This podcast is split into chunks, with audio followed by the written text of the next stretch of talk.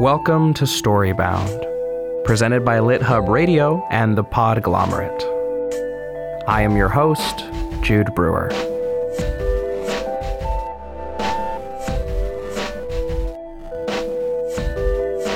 Coming up in one minute is a story told by Kim Barnes, with original composition by Pretty Gritty and Bryan Daste. And if you stick around until after the credits, you'll get to hear some cool behind the scenes info on how this episode was made. Here we go.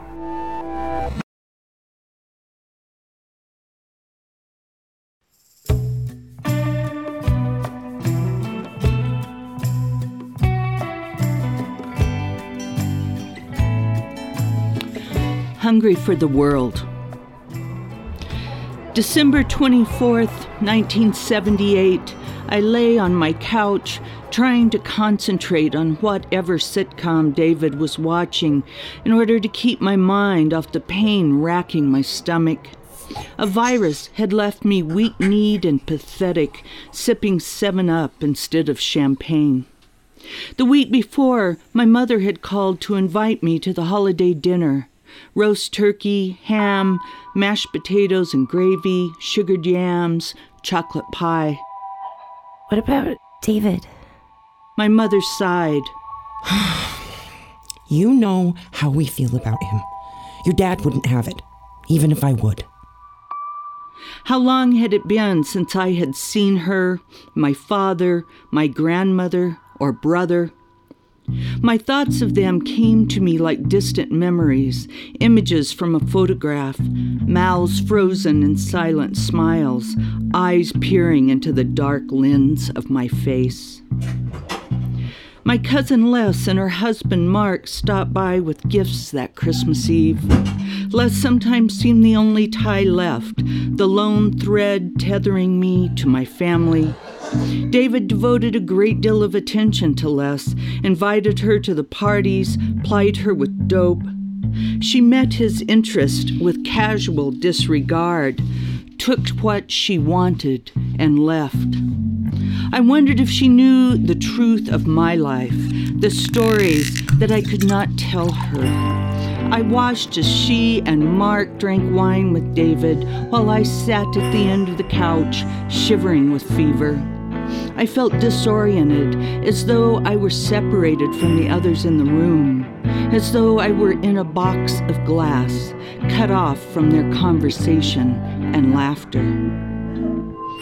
When I rose to use the bathroom, I saw David avert his eyes, not wanting to see me still in my robe, my hair unwashed, my colorless face. I closed the door and rested my head against the tub's cool porcelain.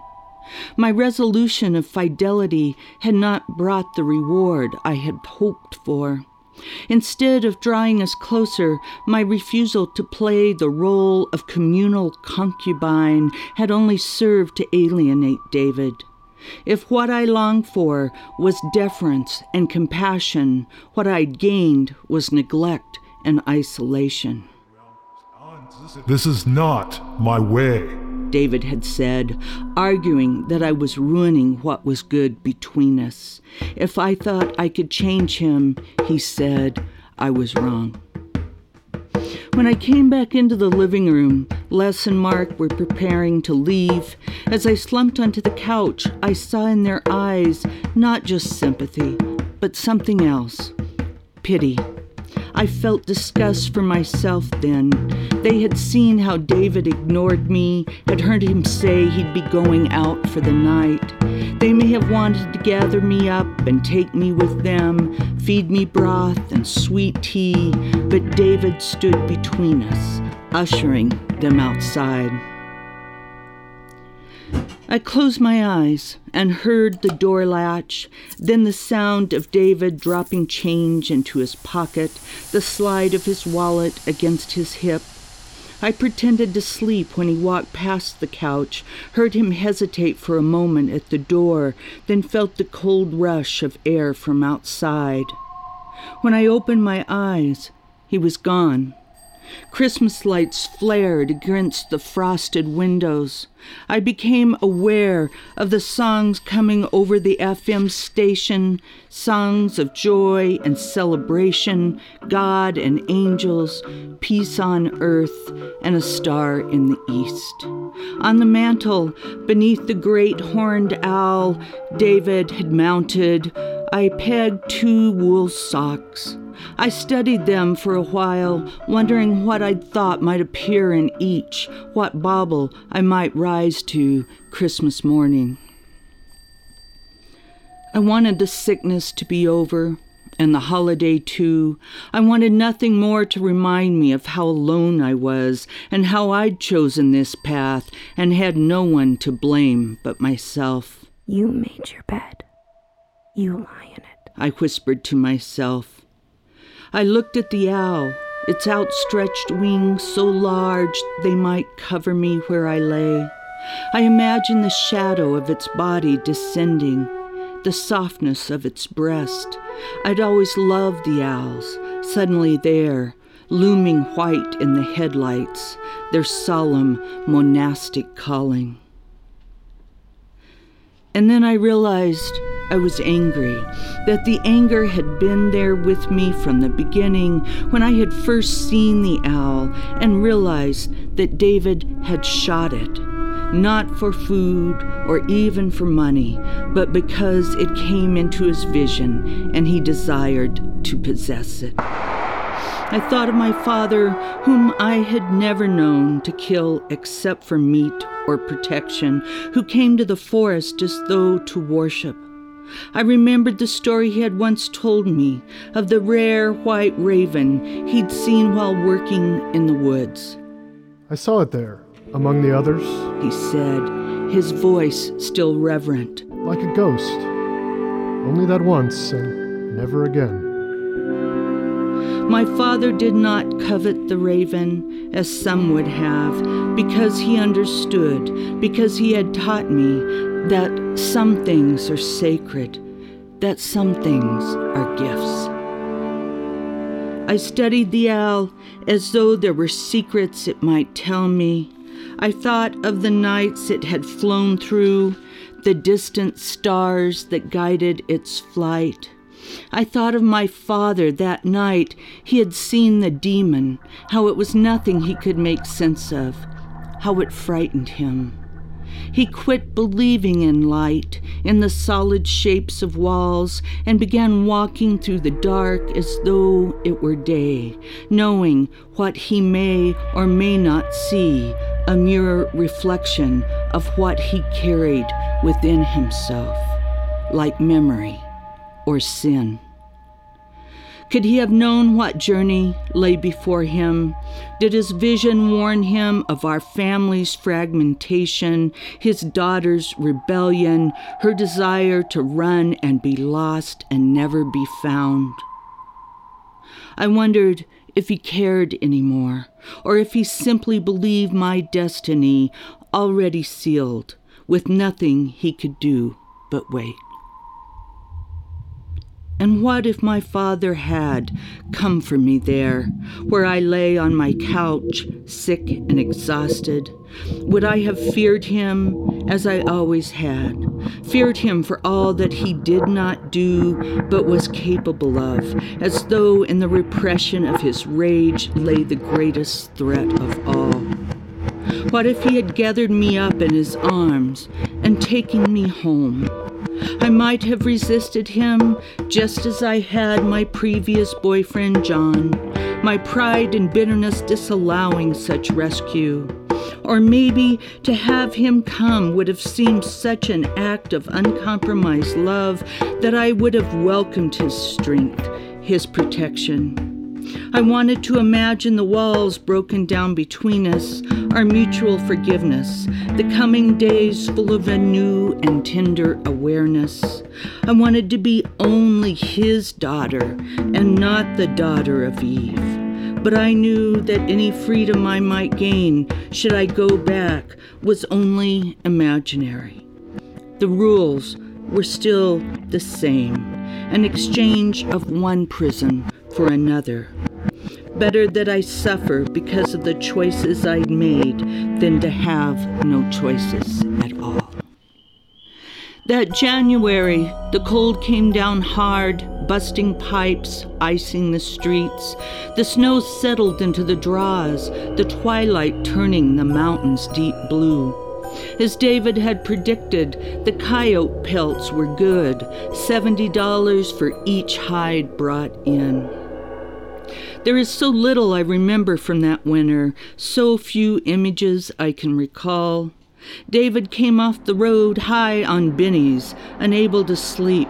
When I stood beside him in front of the bathroom mirror, I was startled by his wild hair and beard, his dilated pupils, his wrinkled clothes. I got out the iron and did what I could, what I'd been taught to do for a man crease the sleeves, smooth the placket, give the collar some starch. It was my mother's map I follow now, what I did to impose order, to make sense of the course my life had taken. Hot water laundry, bleach clean toilets, sheets snapped straight and folded tight around their mattress. I remember the strange weakness that took hold of me. At work, my knees gave way as I stood over the deep fat fryers my hips locked, and I fell, momentarily paralyzed from the waist down. The doctors injected dye, took x rays, performed their small surgeries. They showed me fine bits of cartilage and bills I could not pay. I remember the slick passage toward Seattle, the ice on Snoqualmie's summit, the big rigs jackknifing around us, and David not slowing, but easing us through and up and over. You've got to keep power on the wheels. You just can't stop. I wondered if I would ever be able to do the same, forestall the fear, be sure of my direction. I knew the route we traveled by heart now, the way the city looked at dawn just coming into its light, the bay with its mist rising like steam, gray for that time, and molten. In the motel, I would lie awake next to David, unable to sleep in daylight or dark, listening to the freeway traffic. I would think of the sex shops and prostitutes, lap dancers and pimps for so long, I had seen them as characters in a book, harmless, absurd, but now I was beginning to see their bruised thighs and lips, the needle tracks and empty vials. I saw the businessmen leave, tucking their shirts, straightening their ties, while inside the women squatted over their toilets and smoked, waiting for the next to arrive. They seemed never to sleep, seldom cried, but they spoke of their children and drank and dabbed another layer of makeup beneath their eyes. How could I have been so blind? My life, it seemed, was falling away from me in great clumps. I had alienated my friends and family, when, after minor surgery on my knee, I didn't check in with my supervisor at the drive in. He replaced me with someone less likely to miss her scheduled work days. Suddenly, I had no money to buy food or gas, no money to make the payments on my car. I felt peeled, raw, and wounded, relieved when David offered to cover my share of the rent and groceries until I could find another job. You can owe me, he said. 50%. I agreed, though I knew my salary would never match his and wondered how he thought I might pay. Those pieces of my life that had remained outside David's influence were now more tightly bundled. It was no longer my apartment, but his, not my black and white atop the chest, but his color TV. My bed had been knocked apart and put into storage. His, he said, was more comfortable. His dishes in the cupboards, his guns in the rack. I look back now and see how I was disappearing, one room at a time. But what I felt then was less fear than hope. I was seeing not dissolution, but domesticity. Even as I watched all my icons of independence vanish, I believed that what came to replace them was better somehow, more mature, what I should expect if I wanted a man in my life. And I believed that I did. I believed that what I wanted was David, not as I had known him, but as I believed he might yet be, with me as his inspiration.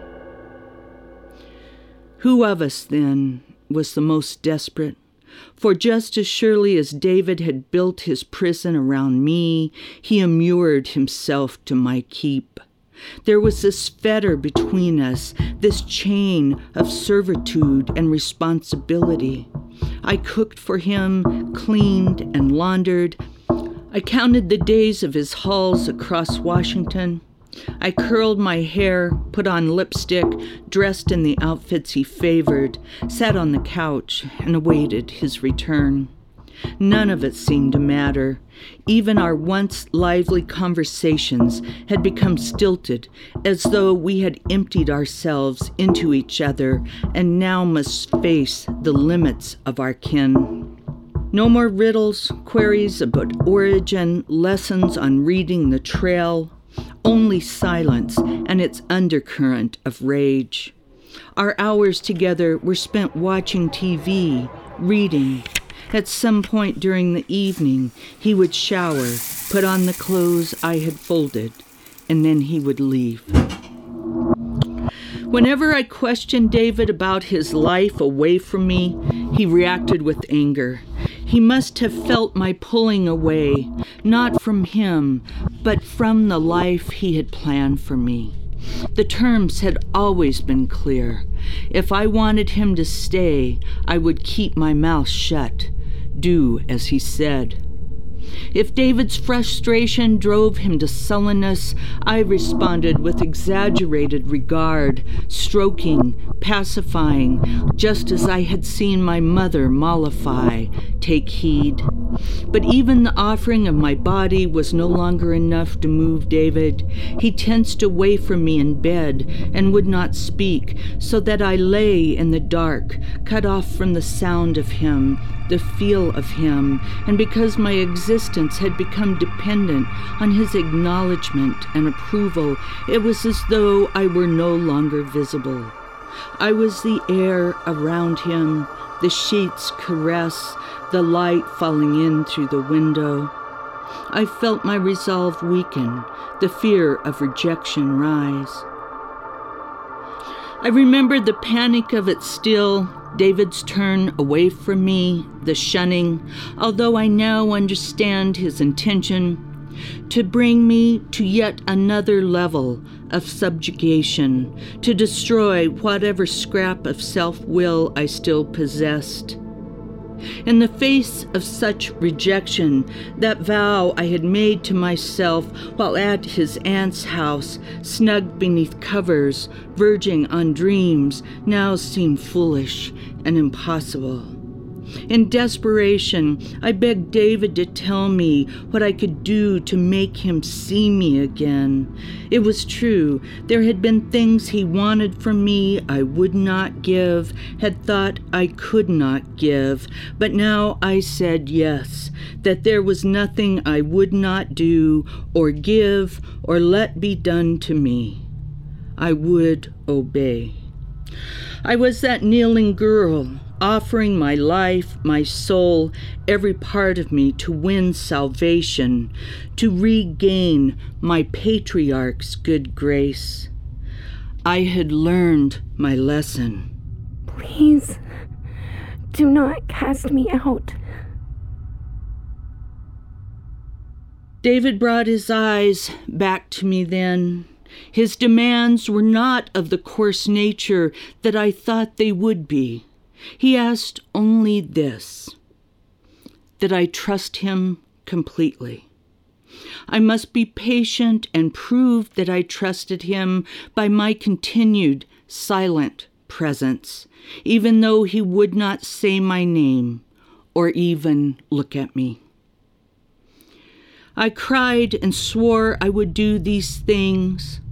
I huddled against him in the darkness of our bed, felt the thinness of his back and legs, the rigid curve of his spine. I closed my eyes so that I could not see his face turned away from me. I folded my hands between my knees so they would not be wanton, would not implore. The next morning, he said that this is how it would be, that I must not question, never ask where he was going or when he would return, but must remain constant and wait. I lowered my eyes, bowed my head. When the door had closed after him, I lay back down on the bed, believing myself unable to rise, to walk, or even eat. In the empty room, in the tattered gray light of pre dawn, I thought of my mother in her worn robe, beginning to make the coffee, fry the eggs, my father, whom she would awaken and feed, whose clothes she would have pressed and laid out so that he had only to slip them on to be dressed and ready my brother still dreaming whatever dreams a good boy is given. The crack of bat against ball, the car he might someday own, the girl whose blonde hair fills his fingers. I thought of my grandmother, who would be awake, having slept the shallow sleep of the old, her lavender room, color of the flowers she loved, the lilacs that grew close by her door. Unreachable, that room, those people. I could never ask them to take me back, to accept me once again as their own. I had burned that bridge, and the gulf that stretched behind me could never be crossed.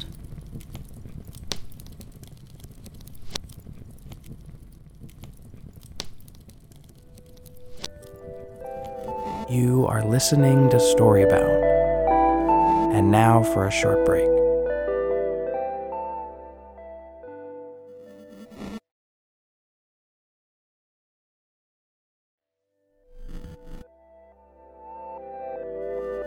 And now we return from our break.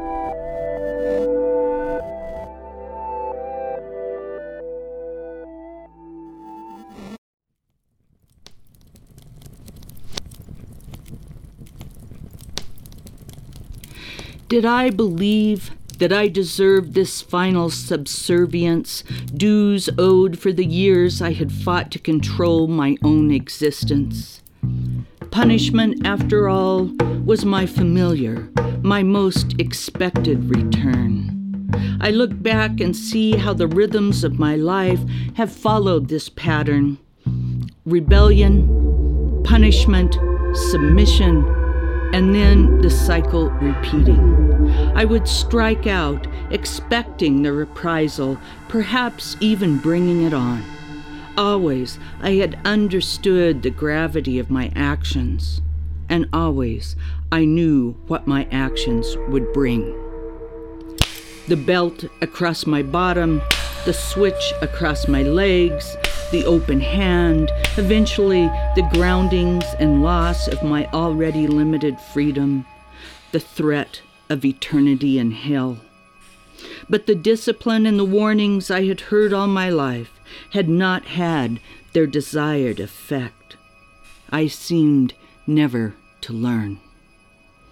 Could it have been then that even as David punished me, drove me toward what he believed might be my point of breaking, I was preparing myself for battle, protecting that part of myself that yet remained outside his control, some fragment I had thrown to the sky where it floated above me, quiet and invisible. Closed in behind locked doors and shaded windows, I drifted, aware only of the moments when I woke, then wished myself back into sleep. There were sounds outside that filtered into me traffic, the high laughter of children walking home from school. But the sounds were dreams, and I liked them that way. Let them weave into the deafness of my slumber. Escape, denial, depression, all of these, of course. But something else. I was resting, gathering my strength. When the loop of outside noise began to repeat itself, became something familiar, I realized I had slept through the beginnings and endings of several days. I rolled to my side, let my eyes focus on the simple shapes, the complex shadows of the dresser, the closet, the floor. There was nothing in the room that might hurt me, nothing except the blade of my own shame, my weakness, and despair. Instead of dread, what I felt was a calm that I had never expected.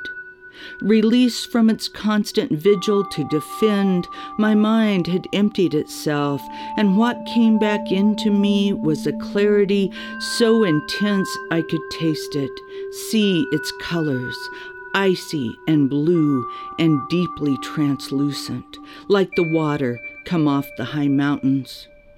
As a child, I had mimicked my father as he knelt beside the spring's course, dipped his hand, and drank. The cold had shocked my teeth to numbness, but when I raised my head, the trees were distinctly drawn, newly made, strokes of charcoal against the sun's unbearable brightness. Is this what my father had been looking for all those years before when he had gone into the shelter, denied his body its sustenance? To see things more clearly, He'd said, to see what must be done. all that he had taken with him on his journey had been pulled from that brook, filling enough jars to keep him alive for 40 days and 40 nights until his blood ran pure as the snow chilled water.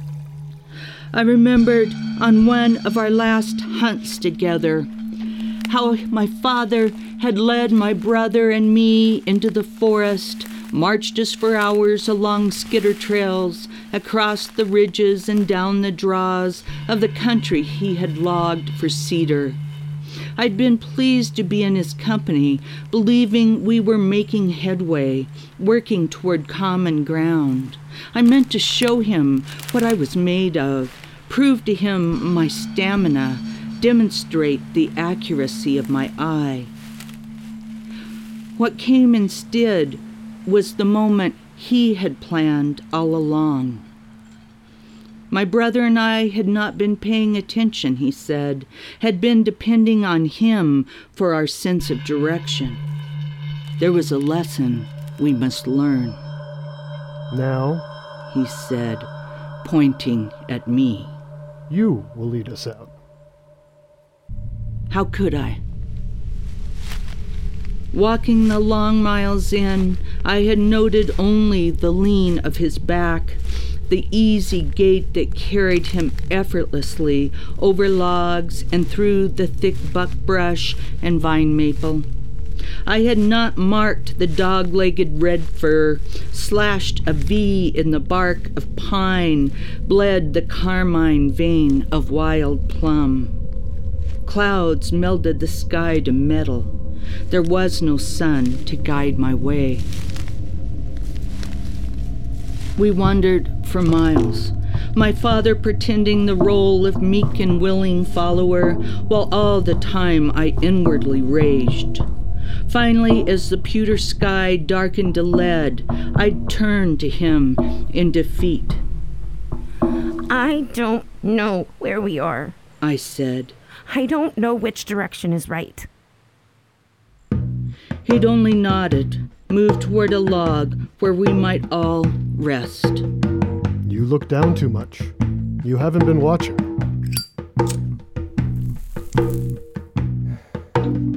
He pointed the ember of his cigarette toward the horizon.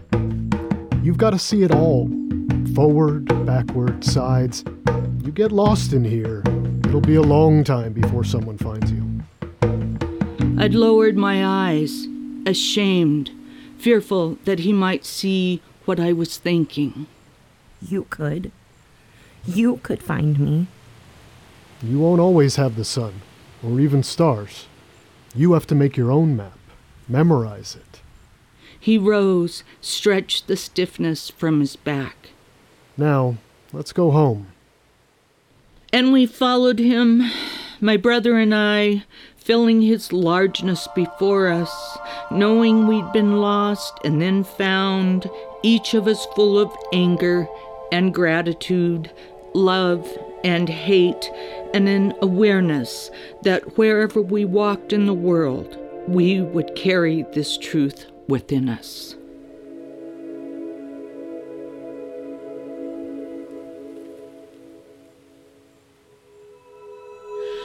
I lay in my bed and heard my father's voice and the voices of others come back to me. The same voices that had promised consequence and retribution, that had prophesied my harvest of pain. What the voices offered now was not condemnation, but the harsh encouragement that was also my legacy, the rough prod that had boosted me up from the playground when the bullying knocked me down, that had made me despise self pity and believe that I could withstand anything with the sheer will of my body and mind. It was my grandmother's voice pesky and absolute, jolting me from morning dreams because there were chores to be done, joshing me from bouts of poutiness with a chuck under the chin. Possum, possum, coon, coon. She would chide, and I knew this meant that I was putting on, like a possum, sold up, only pretending injury.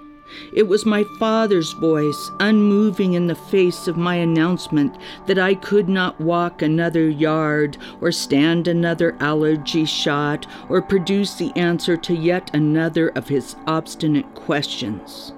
Yes? He'd say. You can. And that was the end of it, and I would go and do what I thought I could not do, and I would feel strong. It was my mother's voice when, ill with fever, I had fainted in the hallway. Kim, what's the matter with you? You get up from there. She demanded, enraged by her own fear. And because she believed that I could rise and walk, I did.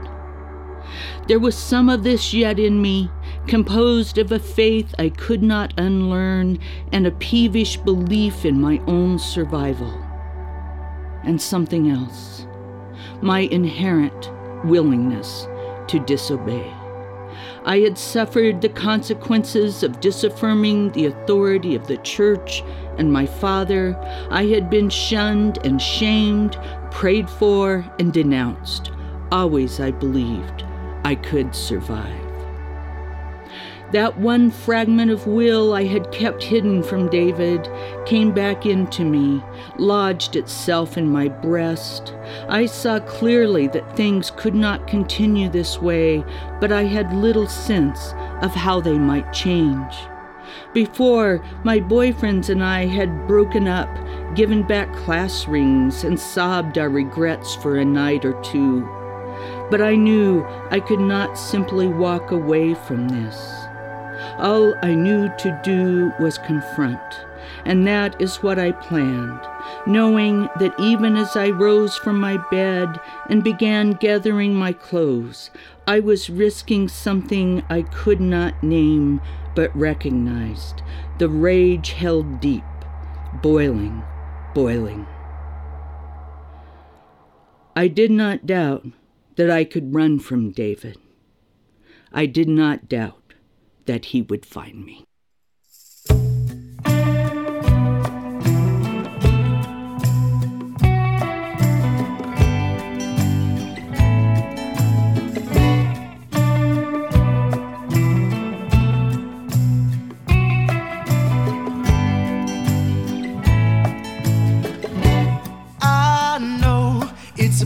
time. I gotta face those demons. I ain't running scared no more, no more, no more lying. Gotta face the truth. Oh, you reap what you sow.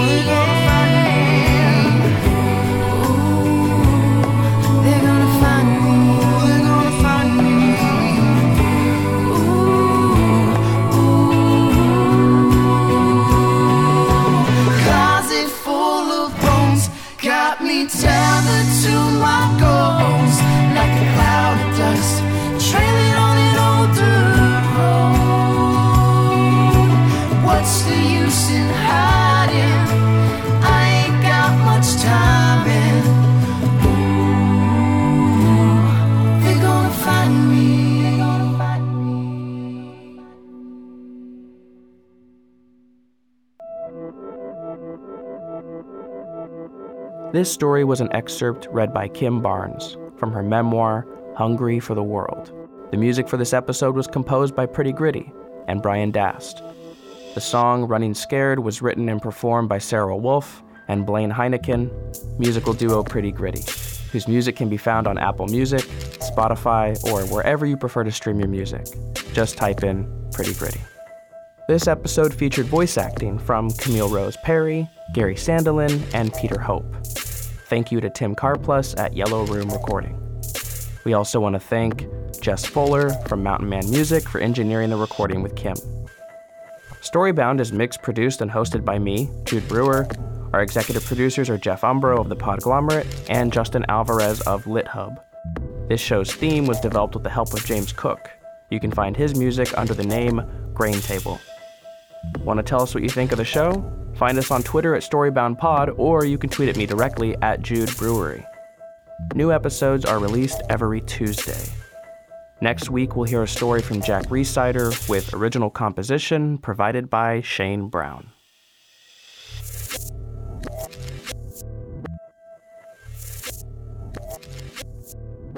Here we are at Dream Tree Studios Northwest, and I'm sitting here with I'm Bryan Daste. Sarah Wolf. Blaine Heineken. Psych. Blaine Heinenen. and together they all make uh, Pretty Gritty, and they did the score for this episode. So we're going to sit down and talk about uh, how this episode was made.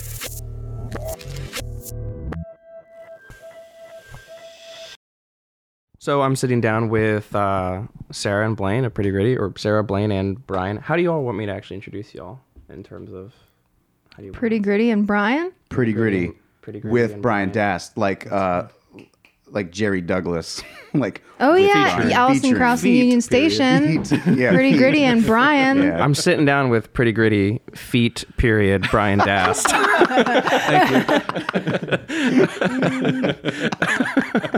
We're so pretentious. Which, by the way, I have an intro where I actually recorded. I said, uh, I, I said very seriously, Blaine Heineken. Yes. I wasn't sure if I was going to include I've been it or trying to get some of that beer money, man. So maybe I just legally change my name. Yeah. Get some sponsorships. Um, but yeah, no, I'm actually just very curious. I think just this is sort of a broad question, but I really am curious that first day in the studio before. Well, you were in this. Y'all were in the studio for like two days before I came in. I think you came in like at the end of the second day. What was the? I guess the wake up point. What was that first day like? Approaching the episode. What It was like mapping out themes, I would say mostly. Well, we listened through the whole story. Mhm. Like we'd already done that individually, and then just kind of did it together, taking more notes, and then just. I think maybe the idea was we just sat and thought, okay, how much of of the same ideas everybody having in certain spots, and a lot Yeah. of it was that way, to where I could just sit in the corner and not have to do it. Like I was like, I'm just gonna just creep fade to black. I'm gonna go in the corner here and watch these two brains be like, yeah, and then we should do this and do that. I'm like, uh huh, yeah. I'm basically cheating on their test. Like, Yeah. yeah, that's what I got too. You were the yes man. Though. Although Yeah. I'll You like, always "Yeah, no, that's- remember. This is how- this is how I, I get by, man. 37 years. but what about the? Well, that was fun. Yeah, the whole, like- bwom, that part. Well, that's yeah. just you can't keep the metal in for so long. You know, like it has to come out like in the Kraken itself every like made 300 Blaine years. so worth his however many hours you were here. yeah. Yeah, but that first part was really just like Blaine said, just sitting there listening. We each had a piece of paper and a pencil. we took notes and we shared and we had a big counter on the screen so we could see time, and we just wrote down like where we thought music would help and where we didn't want any Mhm. music, and Mhm. if we wanted a What- certain what theme to come back. of the yeah, what kind of mood we wanted. Yeah. Yeah. And realized we need a lot of those. we were like, wow, this. We've Well, got some yeah. music. We've got some sounds. Right. We need more. The cool thing though was was realizing the benefits of Omnisphere Oh, and yeah. not having to like Yeah. acoustically record like everything Right. ourselves. Yeah, you know? Omnisphere is a is a software synth thing that we were using for a lot of drones and stuff like that. Yeah. So- Yeah, it ended up being this. I mean, it was a really lovely tool. It was so funny how quickly you could come back like, oh no, this is an omnisphere moment. This is what's That's right. Yep. A zero zero seven six ghost Demonic clap. growl. yeah. I mean, we spent most of that first day like going through settings on Omnisphere and Mm-hmm. finding cool stuff. You know. you know, and something I've learned at least with this first season was uh, in terms of prep, because you know, I, I basically gave you all just the raw audio Mm-hmm. with no voice actors, no sound effects. It was kind of the worst way to throw someone into something, and no text to go off of. Like, did that work to your benefit or no, or was it the tough? Was it? I don't know. I don't know either. Cuz we it was really fun like kind of like riffing off of each other like I'd have an idea or something and then he'd be like, "Yeah, blah, blah," you know, and then kind of building together. Maybe if we had too rigid of like a thing to go off of then so I would ask, how was that for you? Not Yeah, having- walking like, into a walking into going like, situation okay, where- what kind of shitstorm am I going to be in? Yeah, before Like- walking in the door, what were you thinking? How do I know it's just not like 30 minutes of glockenspiel or, or like nothing. vibra or slap? Bang. Just like that's it. Like, yeah, guys, I'm really not feeling that. Like slide whistle, like a bunch of like old, old trend, like RCA radio. Like and you guys are all really enthusiastic Yeah. about it. I'm like, how do I shoot yeah. them down at this we're point? practically giving them away. Like, just- Yeah. Just all three of us around one microphone, with all with slide whistles. Yes, yeah, that would have been amazing. Why didn't we do that? I don't know. Can we? Can we, all right, cut, cut. Let's go back and do it yeah. again. Can we do another one? That would have been a really good way to put me in an uncomfortable position where I was like, how do I? We should have done that as like a feel? dummy track, just been like, yeah, this is what we got so far. I know. And then it's just like chuckling and slide whistle. and then he's like, great. Yeah. Actually, guys, we like, got they pulled the panic attack plug on us, outside. so What am yeah, I gonna I'm gonna take this episode somewhere else. I was um I was surprised. Like I was extremely surprised to walk in and like there was such a such a variety in the sound. Um, and you'd already kind of found it that way of like, oh, now that I'm this far in the episode, I realize I need to have some of these like repeating elements and find out sort of these these themes or these motifs, right? Um, in certain moments. So I was really neat. It was really neat to walk in and see that all happen because yeah, you had never scored anything, right? Like before this. No. I Yeah. have uh, I have done some, a little bit. I did some children's videos and some commercials. Okay. But it's been a long time since I did any of that kind of work. Sure. So what I'm also curious too is like when did you discover that Running Scared was going to be the song? When did you know that? And what was was we there another? We decided bef- like Yeah, and we- before we walked into the studio This- that that was a good one. Yeah. There was Oh, like oh, two- you mean in the episode to use that as a theme? Correct. Oh, Oh. that was day two. Day two. Yeah, day two, Because that's when we realized, okay, if we're gonna record a bunch of random things, that's gonna take a long time, and that might, you know, like. So Bryan was like, "Well, we have this sort of theme song at the beginning and at the end. What if we just pull from that theme, and sort of record like a, uh, you know, We basically recreated different-ish it. version. we re- yeah, we Yeah, re-recorded it in snippets and made different like variations Yeah. of that song. So we could take we could To have that we could kinda take be in just the drums, or we could take just the guitar, or we could take you know little yeah, we kind of made of it, it. Um, modular. Like we bounced out the stems of of all this, and like we made it. Well, originally I was hoping that you had the multi tracks. yeah, but I didn't have the stems to those, Yeah. but we didn't have them. So we kind of recreated it with hand drums, bass, guitar, a couple other things. Mm-hmm. All the way down to like, well, yeah, using like the key of the song and then even like Mm-hmm. Yeah, same for all the other same. Same everything, vibes yeah. and stuff like Mm-hmm. that. It's all in the same key. and then just uh, made a mix of it and then broke it out into stems so the drums were one the bass was one the guitars were one and that way we could take them and use them like modular pieces and just if there's a somewhere where we needed to build some tension we might just have the drums play for eight bars and then Yeah. have the bass come in for eight bars and like something where you're feeling that pulse but it's not like the whole song all at once mm-hmm. Mm-hmm. you know We basically took all 33 minutes and turned it into free advertising for one song of ours and just pound it in your head. And you don't know why this melody is in there for the rest of the show. And then you're like, I don't know why, but I keep humming this song. I got to find it. Oh, and then you can buy it on iTunes.